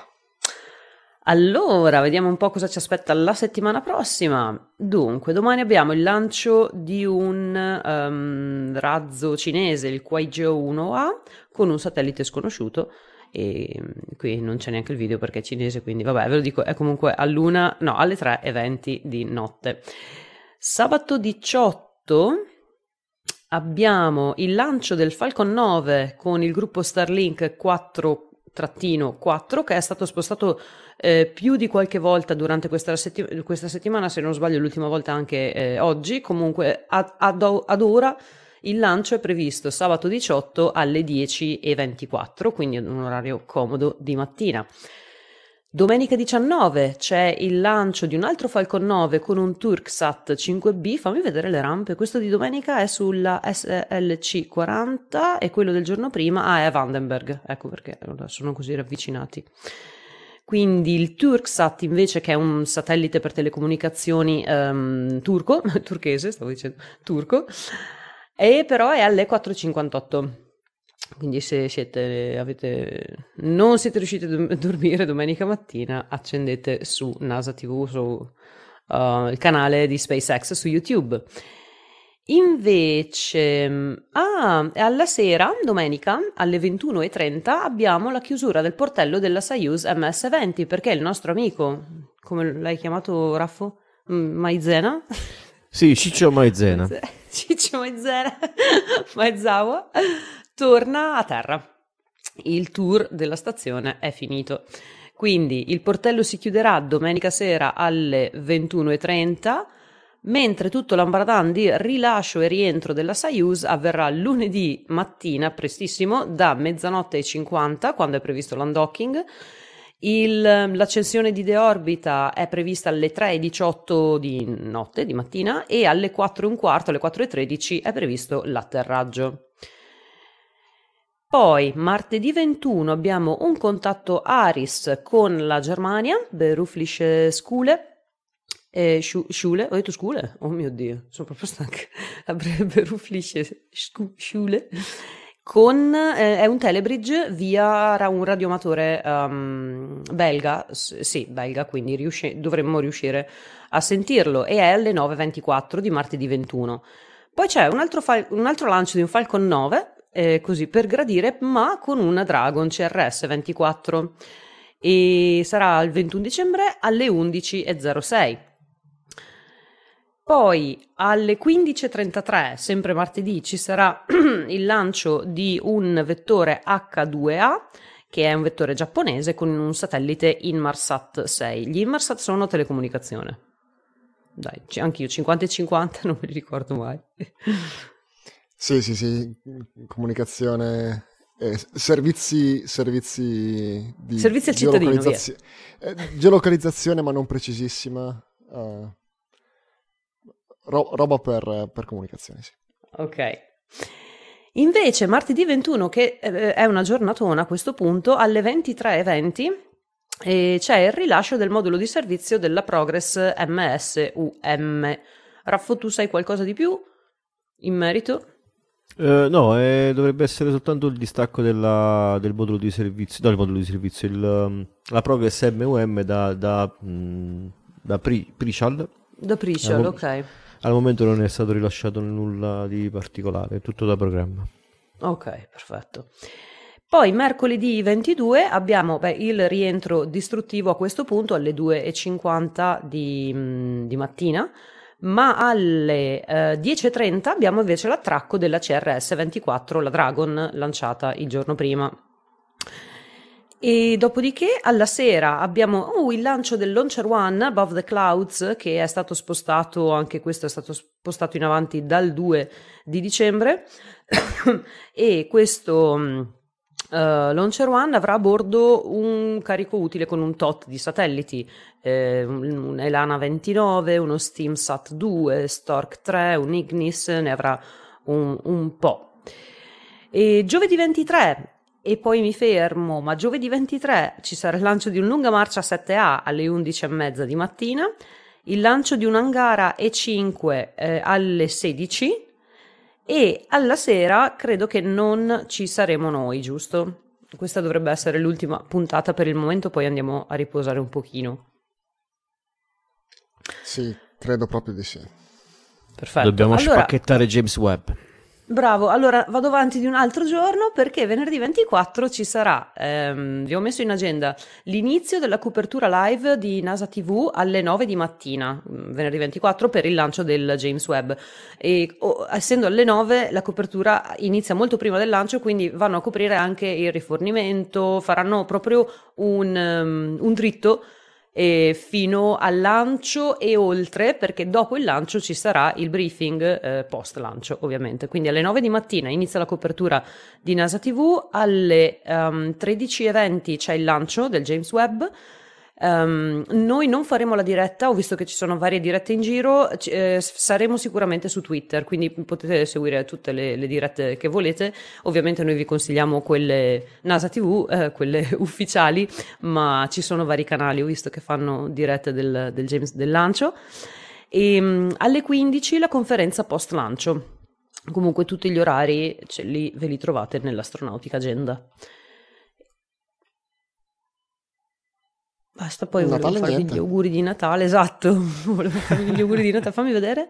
25, il 26, no, cioè, ah, il 26, no, no, attenzione, il 26 alle, alle 19.25 inizia una sessione di SSTV per gli amici radioamatori e non che riescono a ricevere comunque dalle radio, eh, dalle web radio. Um, alle 19.25 inizia e è una sessione di 1, 2, 3, 4, 5 giorni perché finisce il 31 il 31 dicembre alle 18.05. Quindi calcolatevi i vari passaggi della stazione spaziale e sarà una sessione interessante perché finalmente cambierà un po' il tema delle cartoline e um, il tema di, di, questa sessione sarà la, l'esplorazione lunare. Quindi avremo un sacco di immagini grigie, suppongo, no. però interessanti. No, dai, io, Lem, ne ho, su- ne ho suggerita una io, ne ho suggerita una che non so se è stata scelta e se non sbaglio è in bianco e nero però non è lunare, cioè, è, è, relativa alla, all'esplorazione lunare, ma non è sulla Luna. Ok. Giusto okay. una chiosa con la domanda che aveva già fatto forse Luis che ci chiedeva se non c'è nulla su SN20. Forse è stata una delle poche puntate in cui abbiamo solo sfiorato uh, il discorso SpaceX Elon Musk, se no ci mancano i tag poi nella puntata, no? che sono fissi praticamente non c'è moltissimo. Uh, c'è stato, è stato fatto recentemente uno static fire, però tu, quello che tutti noi ci auguravamo, tifosi o meno di, di Elon, no?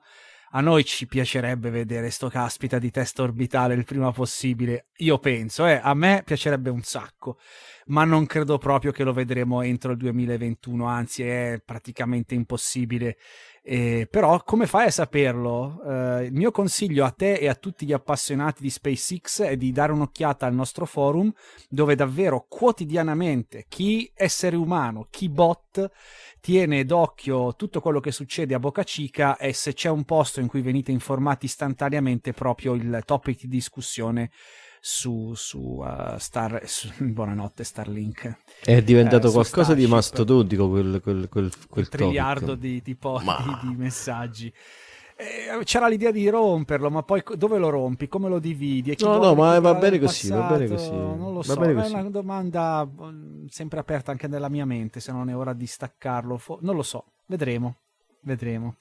Magari lo spartiacque sarà proprio il test orbitale, che però a questo punto prevediamo nel 2022. Quindi per ora. Sento una musichina, Mike. Mi portavo avanti col lavoro. E regia ridondata nelle migliori tradizioni del mondo spaziale. ah sì, stasera eravamo pronti tutti e due, ma eh, era soltanto per eh, cominciare a, a, fare un giro di saluti veloce e farvi gli auguri per uh, delle buone feste. Eh, passatele con i vostri uh, cari se possibile e se uh, sicuro. E ci diamo appuntamento poi alla, all'anno prossimo. Giro di saluti come sono sullo schermo.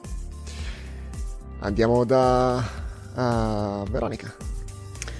Vi saluta Veronica da Verona e non sappiamo ancora quando riprenderemo la data esatta, ma seguiteci su Twitter, chiocciolina astronauticast, perché sicuramente appena ci mettiamo d'accordo poi ve lo diciamo lì. Vi saluto, vi auguro un caro Natale in famiglia, appunto come diceva Mike, se possibile, al caldo e comunque anche se non potete andare a trovare i vostri cari non siete soli. Troviamoci su Twitter, troviamoci sul forum. c'è gente che scrive anche a Natale, all'ultimo dell'anno, non preoccupatevi. Assolutamente. Darmstadt. E un saluto anche da Marco Zambianchi, è stato bello condividere con voi questa serata, vediamo quando riuscirò a risaltare dentro in puntata la prossima volta se non ci sono io, almeno c'è spazio per tutti gli altri per parlare, se no di solito mi allargo troppo. Un abbraccio, un, un, fantastico 2022, non dovrebbe essere troppo difficile rispetto al 2021, chi lo sa. Facciamo tutti gli scongiuri di tutte le nazioni europee e, e un grande abbraccio, buone feste e anche un saluto da un altro amico. Ciao, sono Luca Parmitano su Astronauticast. Uh, Raffaele, devi seguire Luca Parmitano. Devi arrivare un, saluto, Un saluto a tutti, un buon Natale, buon Capodanno, non dimenticate la tombola a casa che fa sempre bene e ci rivediamo l'anno prossimo. Auguri. Un saluto anche da parte mia, da Monaco di Baviera, Michael Sacchi. E fino alla prossima volta, quandunque sarà, ad Astra.